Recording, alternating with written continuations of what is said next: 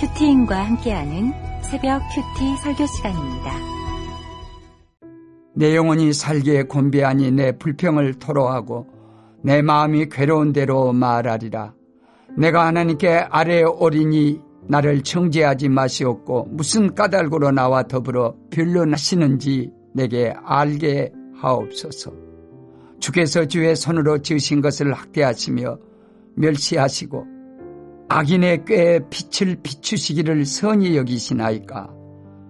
주께도 육신의 눈이 있나이까. 주께서 사람처럼 보시나이까. 주의 날이 어찌 사람의 날과 같으며 주의 해가 어찌 인생의 해와 같기로 나의 허물을 찾으시며 나의 죄를 들추어 내시나이까. 주께서는 내가 악하지 않은 줄을 아시나이다. 주의 손에서 나를 벗어나게 할 자도 없나이다. 주의 손으로 나를 빚으셨으며 만드셨는데 이제 나를 면하시나이다.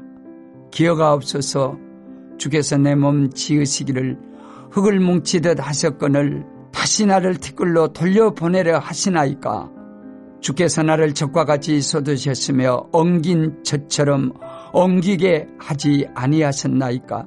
피부와 살을 내게 입히시며 뼈와 힘줄로 나를 엮으시고 생명과 은혜를 내게 주시고 나를 보살피심으로 내 영을 지키셨나이다. 그러한데 주께서 이것들을 마음에 품으셨나이다. 이 뜻이 주께 있는 줄을 내가 아나이다.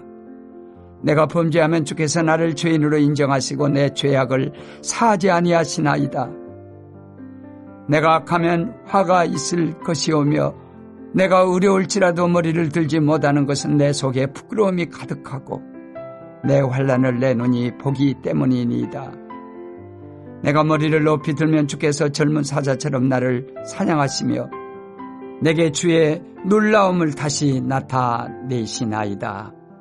주께서 자주자주 증거하는 자를 바꾸어 나를 치시며 나를 향하여 진노를 더하시니 군대가 번갈아서 치는 것 같으니이다. 주께서 나를 태에서 나오게 하셨으면 어찌함이니까 그렇지 아니었었더라면 내가 기운이 끊어져 아무 눈에도 보이지 아니하였을 것이라. 있어도 없던 것 같이 되어서 태에서 바로 무덤으로 옮겨졌으리이다. 내 날이 적지 아니하니까 그런즉 그치시고 나를 버려두사 잠시나마 평안하게 하시되 내가 돌아오지 못할 땅 곧 어둡고 죽음에 그늘진 땅으로 가기 전에 그리 하옵소서. 땅은 어두워서 흑암 같고 죽음의 그늘이 져서 아무 구별이 없고 광명도 흑암 같으니이다. 네, 오늘 큐티인 말씀은 욥기 10장 1절로 22절까지 큐티인 제목은 곤비한 영혼의 기도입니다. 단테의 신곡에 보면 지옥문 앞에 이런 글귀가 어, 적혀 있다고 합니다. 여기 들어오는 자 모든 희망을 버릴진저. 지금 욥의 심정이 저는 이와 같지 않았을까 생각을 해봅니다. 희망도 소망도 없는 상태가 욥의 상태입니다. 지금 나는 고난 당한 이유를 모르겠는데 친구들은 너에게 분명히 숨겨진 죄가 있을 거다. 그게 아니고서야 어, 이런 일이 일어나는 게 말이 되냐라고 하면서 확신합니다. 그런데 욥은 아무리 생각해도 잘 모르겠어요. 나는 잘못한 게 없는 것 같습니다. 그래서 9장에서 이렇게 말합니다. 하나님은 까닭 없이 고난을 주신다. 무죄한 자의 절망을 비웃으신다. 세상을 악인의 손에 넘기신 분이라고 거칠게 하나님을 향해서 항변합니다. 하나님이 그러하시니 불평도 있고 얼굴빛도 고쳐가며 애써 명랑하게 하려고 노력을 해봐도 늘 나는 두려움으로 돌아갈 수밖에 없다라고 그렇게 이야기를 합니다. 그런데 제가 이 구장까지의 말씀을 묵상하면서 욥도 사실은 그 친구들도 자기 생각의 프레임에 갇혀 있지 않을까 하는 생각을 하게 되었습니다.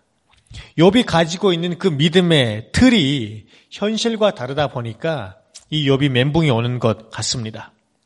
프레임이라고 하는 것은 자기 중심성이라고 우리 담임 목사님을 통해서 배웠죠. 하나님은 이런 분일 거야 하며 자기 중심적으로 생각하니 나는 피해자다. 어떻게 그럴 수 있냐라는 피해의식에서 벗어나지를 못하는 것입니다. 하지만 하나님께서는 그런 고정관념, 프레임에 갇히시는 분이 아니시죠. 하나님은 인간처럼 생각하고 내 수준처럼 생각하면 하나님이 하나님을 그렇게 생각하면 해결도 해석도 되지 않습니다. 우리에게 찾아오는 모든 사건이 의문으로 남게 되는 것입니다. 자, 그렇다면 이 틀을 어떻게 벗어날 수 있을까? 우리 목사님께서 프레임을 깨는 것, 자기 중심성에서 벗어나는 것은 예수님 없이는 불가능하다고 말씀하셨습니다. 예수를 만날 때 이 프레임이 깨지는 것입니다. 그렇게 주님을 만나서 내가 가지고 있는 잘못된 이 틀, 프레임이 reframe 될 때 우리는 우리가 맞이하는 환경과 우리가 겪는 고난의 사건 앞에서 하나님께서 베푸시는 은혜의 실상을 마주하게 되는 것입니다. 오늘 욥도 자신의 프레임 속에서 문제를 보니 모든 것이 혼돈일 수밖에 없습니다. 이해가 되질 않습니다. 그러니 하나님 앞으로 나아가서 기도하기 시작하죠. 우리도 고난이 이해되지 않을 때 사람에게서 시선을 하나님께로 돌려야 되는 것입니다. 오늘 큐티인 제목이 곤비한 영혼의 기도입니다. 오늘 우리 함께 이 욥의 기도를 보면서 우리 안에 있는 고정관념, 신앙의 프레임은 어떤 것들이 있는지 우리 함께 묵상해 보도록 하겠습니다. 내 안에 내가 가지고 있는 신앙의 프레임은 첫째, 원인과 결과, 옳고 그름의 틀이 있습니다. 1절과 2절 우리 함께 읽겠습니다. 내 영혼이 살기에 곤비하니 내 불평을 토로하고 내 마음이 괴로운 대로 말하리라. 내가 하나님께 아뢰오리니 나를 정죄하지 마시옵고 무슨 까닭으로 나와 더불어 변론하는지 내게 알게 하옵소서라고 말씀합니다. 인과론이라고 하는 것, 원인과 결과죠. 원인에는 항상 결과가 따른다는 말입니다. 욥은 지금 무슨 까닭으로 나와 더불어 변론하시는지라고 말하고 있어요. 그동안 욥과 친구들의 말을 보면 이들이 가지고 있는 생각의 틀, 신앙의 프레임은 전부 인과론임을 우리는 알 수 있습니다. 선한 일에는 선한 열매가 있고 악한 일에는 악한 열매가 있으니까 지금 욥 당신이 겪고 있는 이 일은 다 당신이 저지른 우리에게 숨겨둔 그 죄 때문이다 라고 그렇게 말을 하고 있다는 것이죠.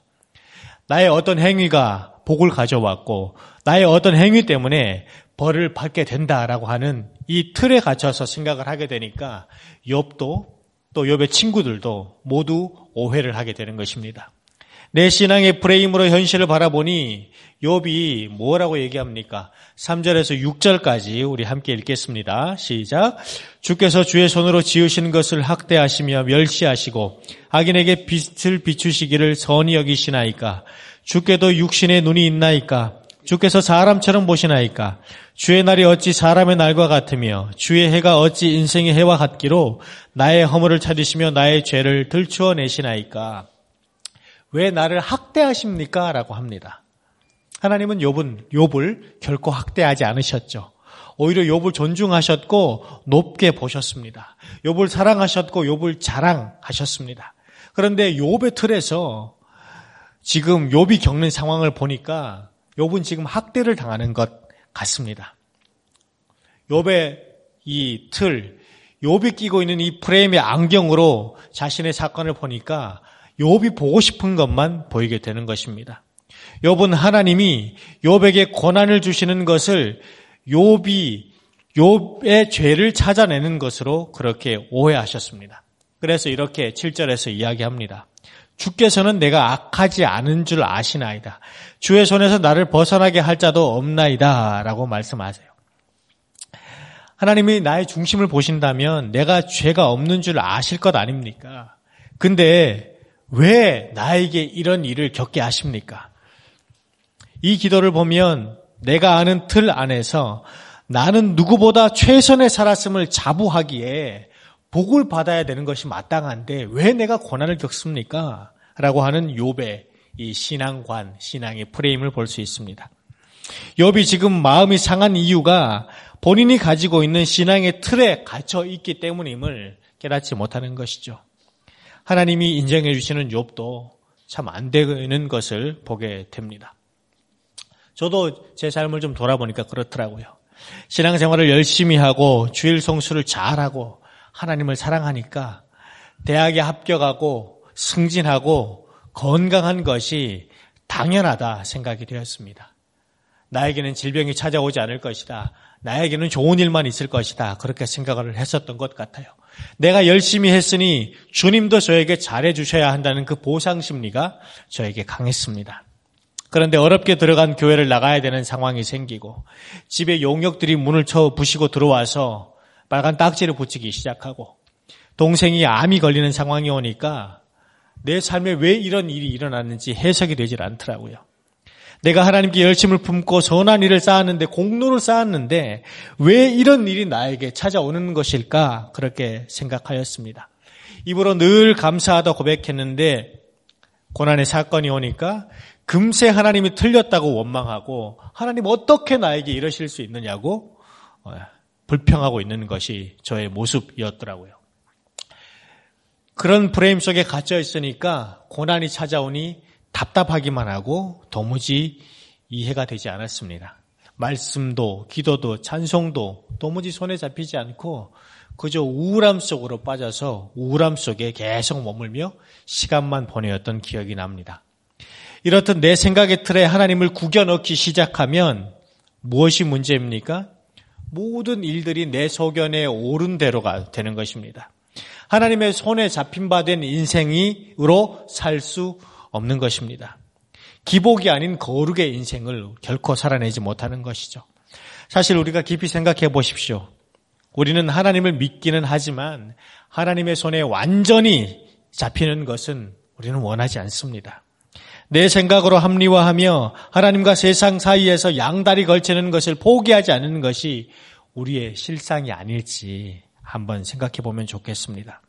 그런 우리에게 하나님은 오늘 욥의 기도를 읽고 있는 지금 나에게 내 방식을 버리고 온전히 하나님의 손에 잡히라고 말씀하고 계십니다. 오늘 내가 고난 중에 있다면 세상에 걸치고 있는 내 고정관념의 환도뼈를 치셔서 주님만 의지하는 천국 시민이 되라고 주시는 양육이요. 기회임을 여러분 믿으시길 바랍니다. 그러므로 우리에게 고난이 있다라고 하는 것, 우리 목사님 말씀하신 것처럼 축복이지 징계가 아닙니다. 내가 교만하고 목이 곱기에 나를 고치사 거룩하게 하시려는 하나님의 사랑임을 기억하신 여러분 되시기를 축복합니다. 적용 질문 드립니다. 어떻게 그럴 수 있냐며 나의 프레임에 갇혀 벗어나지 못하고 있는 피해 의식은 무엇인가요? 한번 묵상해 보시면 좋겠습니다. 내 신앙의 프레임, 내가 뜯어 고쳐야 할 프레임은 둘째, 고난이 해로운 곳이다라고 생각하는 것입니다. 우리가 담임 목사님의 말씀을 통하여서 고난이 축복임을 우리는 잘 아, 알고 있습니다. 그런데 막상 우리에게 고난이 찾아온다면 여러분 어떻게 반응하시겠습니까? 우리 8절로 12절 말씀인데요. 다 같이 한번 읽어보겠습니다. 주의 손으로 나를 빚으셨으며 만드셨는데 이제 나를 멸하시나이까? 기억하옵소서 주께서 내 몸 지으시기를 흙을 뭉치듯 하셨거늘 다시 뒷글로 돌려보내려 하시나이까? 주께서 나를 젖과 같이 쏟으셨으며 엉긴 젖처럼 엉기게 하지 아니하셨나이까? 살을 내게 입히시며 뼈와 힘줄로 나를 엮으시고 생명과 은혜를 내게 주시고 나를 보살핌으로 내 영을 지키셨나이다. 아멘. 하나님은 욥의 전 생애를 인도해 주신 오신 분이시죠. 나의 잉태로부터 출생되는 모든 과정들이 하나님께서 나를 이렇게 빚어 오셨다는 거 내가 잘 압니다. 인생이 우연이 없다는 거 나도 잘 압니다. 그러니까 내가 하나님께서 그렇게 창조하신 것처럼 하나님이 만드시는 작품인데 언제는 축복하시고 이제는 부수신다는 게 이게 말이가 되는 일입니까? 라고 항변하고 있는 것이 지금 욥의 말인 것이죠. 하나님이 만드셨으니 하나님의 창조물이니 복을 주시고 지켜주시는 것이 마땅한 일 아니겠습니까? 라고 그렇게 이야기하고 있습니다. 그런데 지금 욥이 처한 환경과 상황을 돌아보니 어떻다는 겁니까? 13절로 15절까지 제가 한번 읽어보겠습니다. 그러한데 주께서 이것을 이것들을 마음에 품으셨나이다. 이 뜻이 주께 있는 줄을 내가 아나이다. 내가 범죄하면 주께서 나를 죄인으로 인정하시고 내 죄악을 사하지 아니하시나이다. 내가 악하면 화가 있을 것이오며 내가 의로울지라도 머리를 들지 못하는 것은 내 속에 부끄러움이 가득하고 내 환란을 내 눈이 보기 때문이니이다라고 말합니다.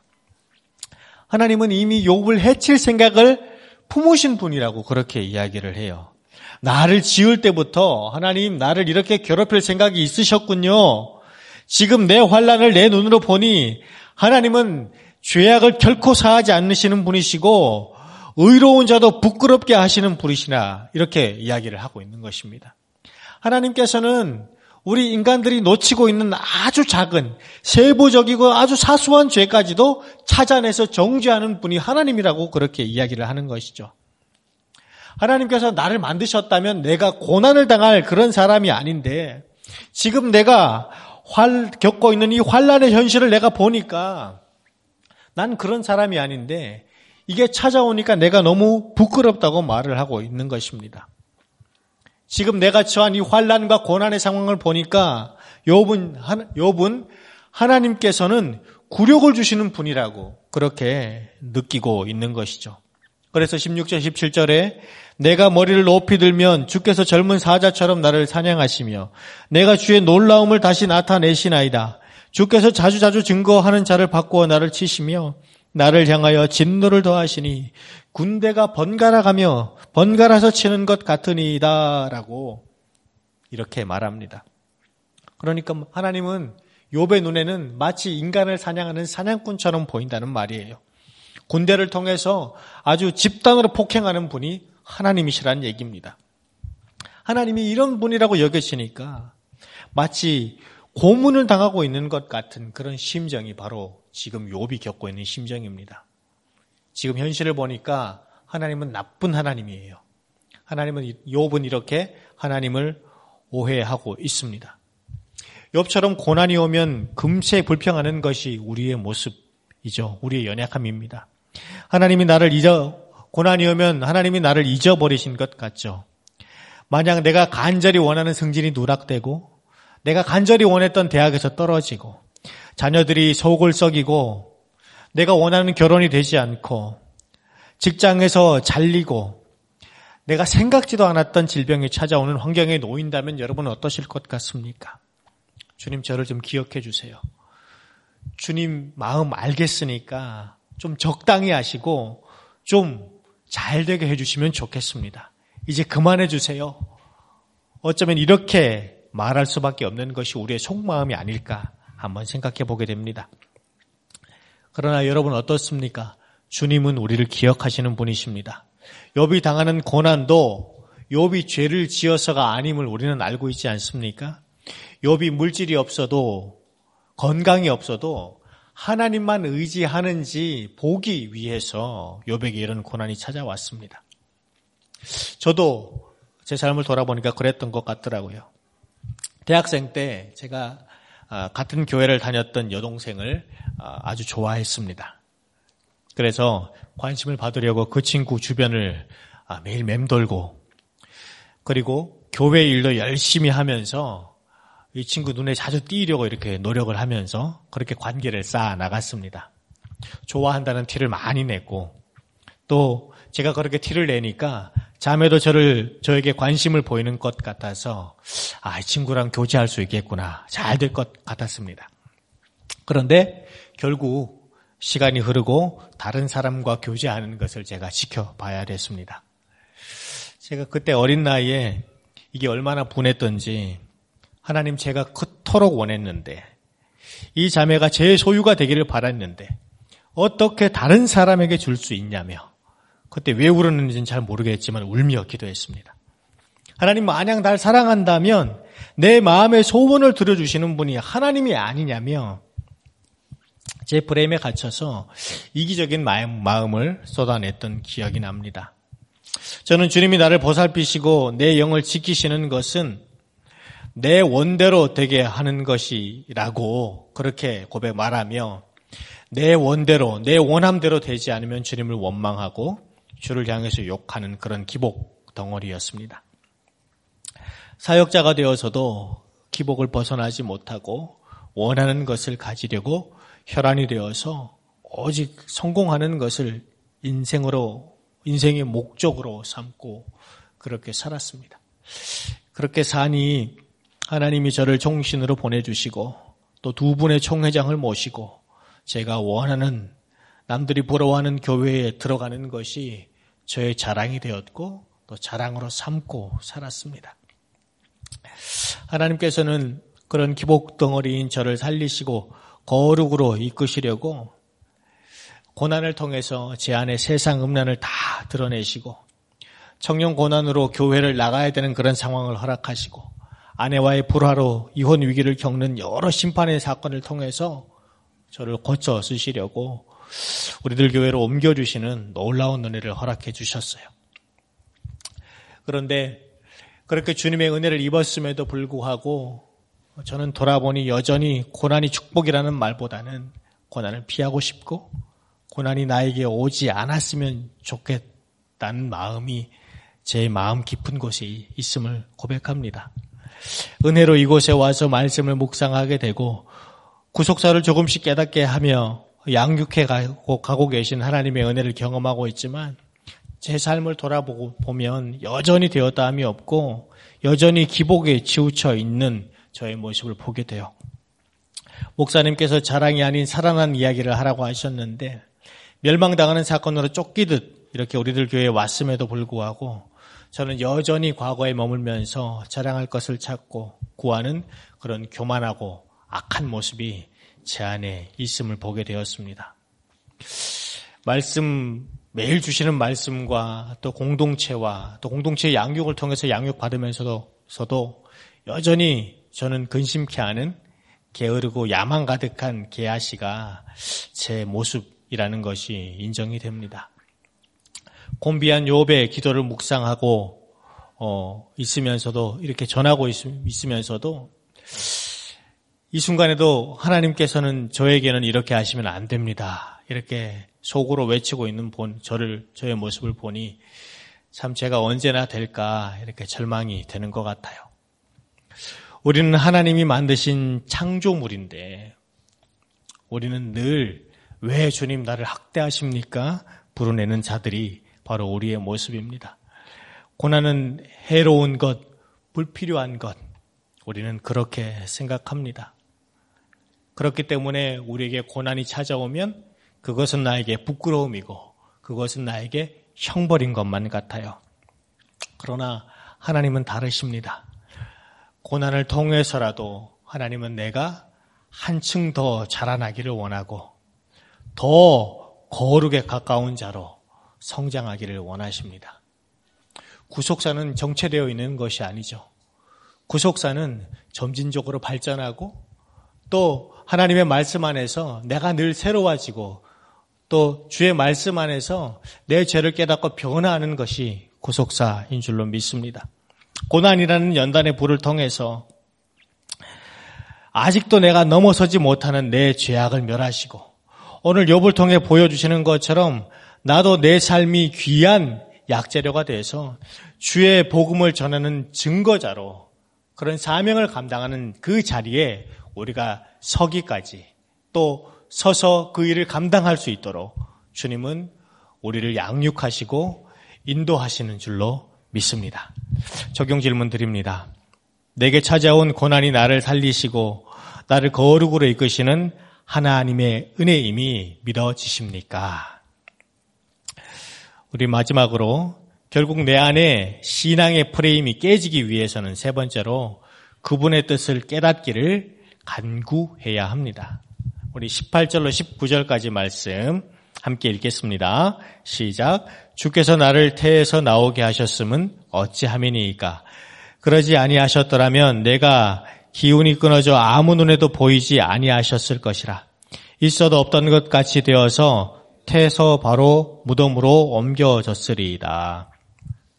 우리 3장에서도 그랬고 오늘 본문에서도 지금 안 태어났으면 좋았을 텐데 태어나서 사산해서 그냥 바로 무덤으로 갔으면 좋았을 텐데 이런 이야기를 주님 앞에서 하고 있습니다. 욥이 태어난 날을 원망하는 것은 왜 그렇겠습니까? 지금 내가 겪고 있는 현재의 고통에서 벗어나고 싶기 때문에 그렇습니다. 고통이 극심하면 살아갈 용기를 잃게 마련인 것이죠. 욥도 그랬던 것 같습니다. 그런데 이런 욥의 이야기를 옆에서 듣고 있는 친구들은 어떻겠습니까? 정말 시당이라고는 한 가닥도 없구나 하지 않겠습니까? 그러나 여러분 그렇지 않습니다. 욥이 이렇게 고백할 수 있는 것도 믿음 안에서 하고 있다는 것을 하나님 안에서 하고 있다는 것을 우리가 기억해야 합니다. 하나님과 우리가 상관이 없으면 이런 이야기를 하겠습니까? 외면하고 끝이죠. 왜 하나님 앞에서 이렇게 넋두리 하듯이 이런 이야기를 토설하겠습니까? 하나님께서는 우리의 일을 연약하지만 이렇게 하나님 앞으로 나와서 고백하고 간구하는 이 모습도 하나님은 인정하시고 귀히 여기시고 기뻐하실 줄로 믿습니다. 값싼 희망으로 도피하지 않고 정직하게 하나님 앞으로 나아가서 나의 절망이 이런 것입니다라고 고백하는 것도 하나님께서는 온전하게 기뻐하신다는 말입니다. 그렇게 하나님 앞에서 내가 답답한 것은 답답하다고 말하고 힘든 것은 힘들다고 말하는 것. 비록 오늘 이 욥의 생각이 내가 왜 이런 고난을 당하는지, 내가 무엇 때문에 무슨 까닭으로 내가 이 고난 위에 서 있는지 아직 정리되어 있지 않고 그렇기 때문에 모든 것이 뒤죽박죽이지만 그러나 자기 속에 있는 답답한 것을 하나님께 토해내야 하는 것이죠. 이렇게 할 때 우리의 마음 속에 있는 하나님께서 우리에게 허락하신 그 믿음의 불이 하나님을 향한 신뢰, 신앙의 불이 꺼지지 않게 되는 것입니다. 우리가 생각만 하고 있으면 병에 걸리겠죠. 우울증이 그렇게 찾아오는 것 같습니다. 우리가 고난을 당했다면, 우리가 고난 위에 있다면, 도무지 내가 이해되지 않고 하나님이 왜 이렇게 말씀하시는지 내가 납득이 되지 않는다면, 잠잠히 묵상만 하고 있을 것이 아니라 주님 앞으로 나아가서 소리 내어서 기도해야 되는 것이 하나님께서 우리에게 원하시는 모습입니다. 이렇게 나아가기만 해도 이미 반은 성공한 것입니다. 20절부터 그 마지막까지 보겠습니다. 내 날은 적지 아니하니까 그런즉 그치시고 나를 버려두사 잠시나마 편안하게 하시되 내가 돌아오지 못할 땅 곧 어둡고 죽음의 그늘진 땅으로 가기 전에 그리하옵소서. 땅은 어두워서 흑암 같고 죽음의 그늘이 져서 아무 구별이 없고 광명도 흑암 같으리이다. 지금 욥은 어떻습니까? 하나님의 손아귀에서 벗어나고 싶어 해요. 잠시 동안만이라도 평안할 수 있게 해달라고 이야기합니다.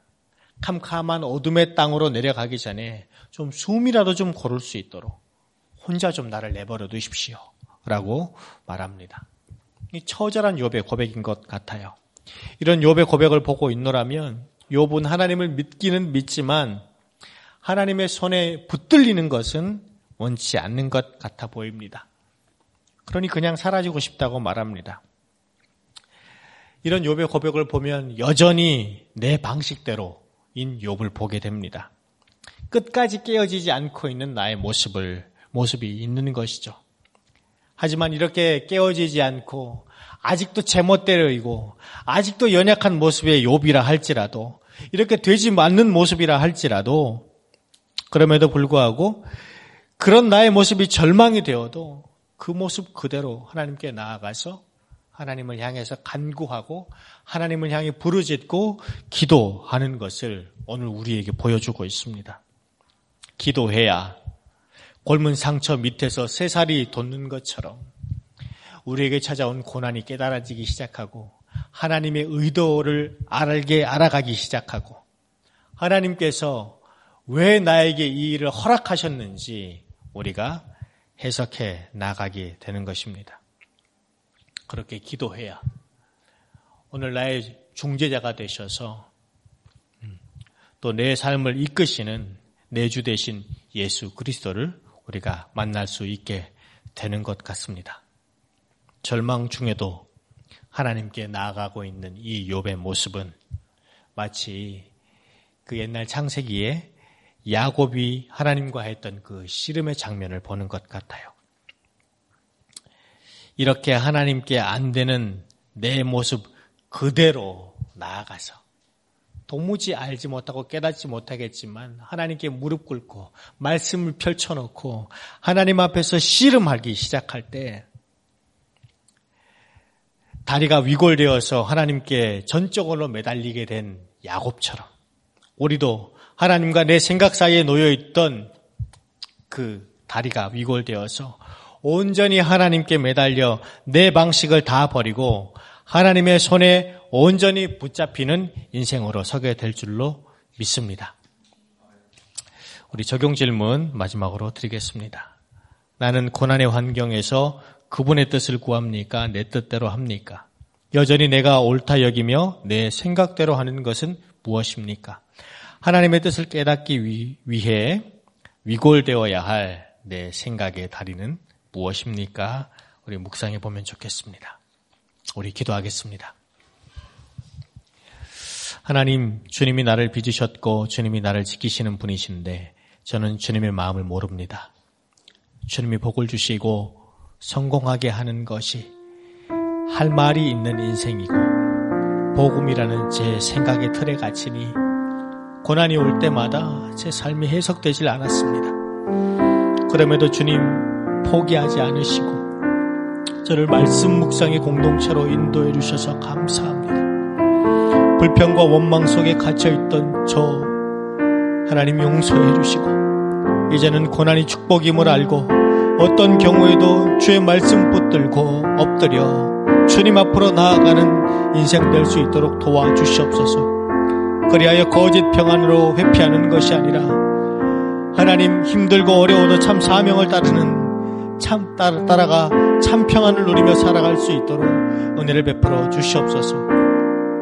주님, 통회하며 이타적인 기도로 우리 교회를 섬기고 계신 우리 담임 목사님 주의 은혜로 충만케 하셔서 우리 하시는 사역과 건강 위에 기름 부어 주시기를 소망합니다. 대구 체프를 기억하시고 준비 중인 광주 체풀 가운데 성령님 동행하여 주셔서 순종으로 열매 맺는 공동체 내 죄 때문에 통해 자복하며 눈을 열어 보게 해달라고 기도하는 공동체를 세워갈 수 있도록 역사하여 주시옵소서. 해외 아울리치가 진행 중에 있습니다. 은혜를 주시고 말씀 묵상 운동이 강에서 바다로 흘러가는 이 귀한 사역 가운데 귀히 쓰임 받을 수 있도록 역사하여 주시옵소서. 청년국 큐페가 이제 준비되고 있는 중에 있습니다. 주님 기억하시고 많은 청년들 참석하여서 하나님 하나님의 음성을 듣고 기복이 아닌 사명의 자리로 나아가는 청년들 될 수 있도록 인도하여 주시옵소서. 저출산 위기에 있는 이 나라를 불쌍히 여겨 주시옵고 주님이 아닌 인권이 왕노릇하며 동성애를 합법화하려는 평등법을 막아 주시옵소서. 대하생명보호법 제정될 수 있도록 도와주시고 이 법안을 위해 무릎으로 예배하는 위정자 한 사람이 나오기를 기도합니다. 역사하여 주시옵소서. 해외에서 사역하시는 선교사님들의 사역과 가정을 보호해 주시옵고 전쟁으로 어려움을 겪는 이스라엘과 우크라이나에 참된 샬롬의 은혜를 부어주시기를 소망하오니 역사하여 주시옵소서. 살아계신 예수님의 이름으로 기도 드리옵나이다. 아멘. 우리 계속해서 우리 각자의 기도 제목을 가지고 기도하신 후에 자유롭게 돌아가시겠습니다.